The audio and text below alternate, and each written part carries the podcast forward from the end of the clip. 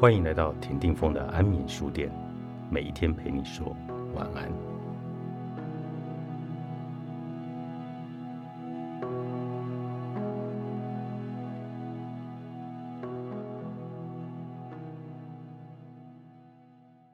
你是否察觉自己只会对你非常亲近的人生气呢？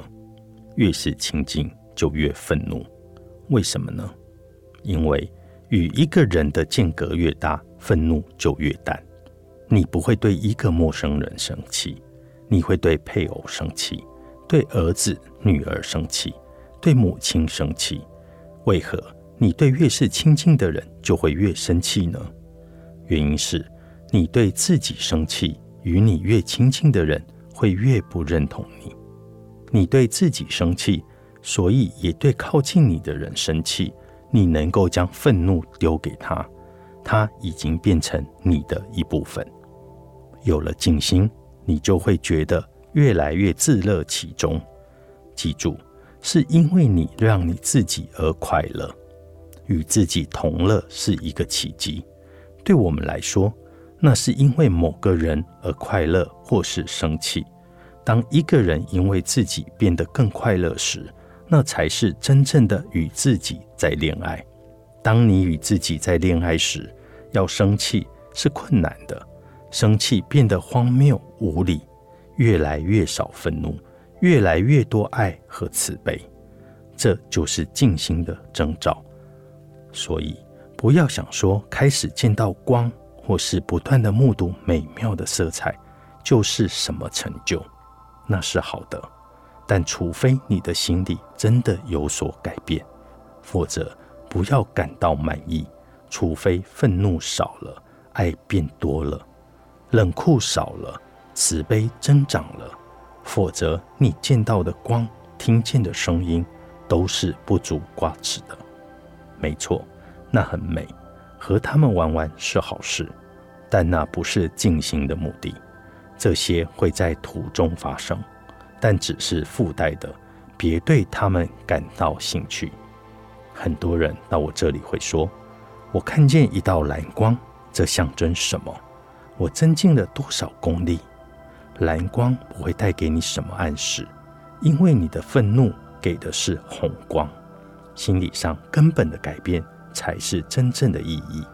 因此，不要追求这些小孩的玩意，它不过是灵性的玩具，它不是终点。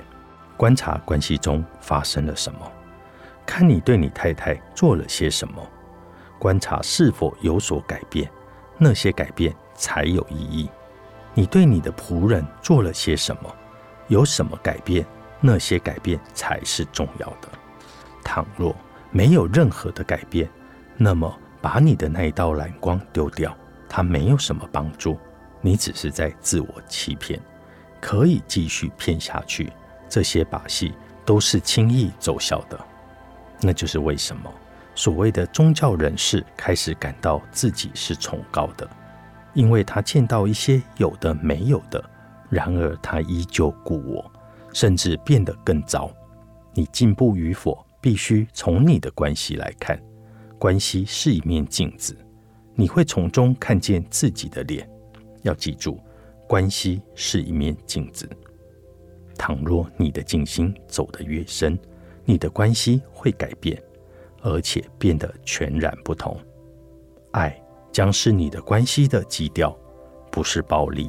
就现在看来，暴力是你们关系的基调。即使是在注视一个人，你也带着暴力。但是你已习以为常了。静心对我来说不是个幼稚的游戏，它是个深刻的蜕变。怎么知道蜕变与否呢？它反映在你每一个片刻的关系中。你想占有某个人吗？那么你就是暴力的。你怎么能去占有任何人呢？你想支配某个人吗？那么你就是暴力。你怎么能够去支配任何人呢？爱是不会支配的，爱是不会有占有的。不管你在做什么，要觉察、注意，然后继续静心关照，很快的会有所改变。于是关系中不再有占有。当占有消失，关系就有本身的美；当占有存在，什么都会变得龌龊、丑陋而没有人性了。我们是如此的善于自欺，不去注意看关系中的自己，因为会看到真实的一面，所以我们眼不见为净，然后想说内在可以看到些什么。其实你看不到什么的。你内在的蜕变，首先会从你外在的关系中被感觉到。这么一来，你才会深入，也只有如此，你才会感受到某些属于内在的东西。所以，深究、洞察你的关系，在那里了解你的静心是否有所进展。倘若你感到无条件的爱在滋长，如果你感到没有原有的慈悲，深深的关怀众生的健康与幸福，那么你的静心就有进展了。所以，忘记其他一切无关紧要的。有了这样的觉察，你也会看到你内在的许多东西，你会更沉静，内在的噪音会变少。当需要你说话，不需要你就静静默不语。就现实而言，你的内在静不下来，你会更自在。更放松，无论你在做什么，都会是悠闲不费力，不会有任何的紧张。你的野心越来越少，到最后会完全消失，连达到默克下的野心都不复存在。当你甚至感觉到要达成默克下的欲望也消失时，你就达成默克下了。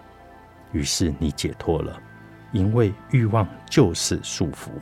即使欲求解脱也是一种束缚，欲求无欲也是一种束缚。当任何的欲望都消失时，你就能走进了未知的境界，静心就会抵达它的终点。这么一来，三萨就是莫克夏，完全解脱的境界。那么，此岸就是彼岸了。奥修说：“男人。”作者：奥修，火产出版。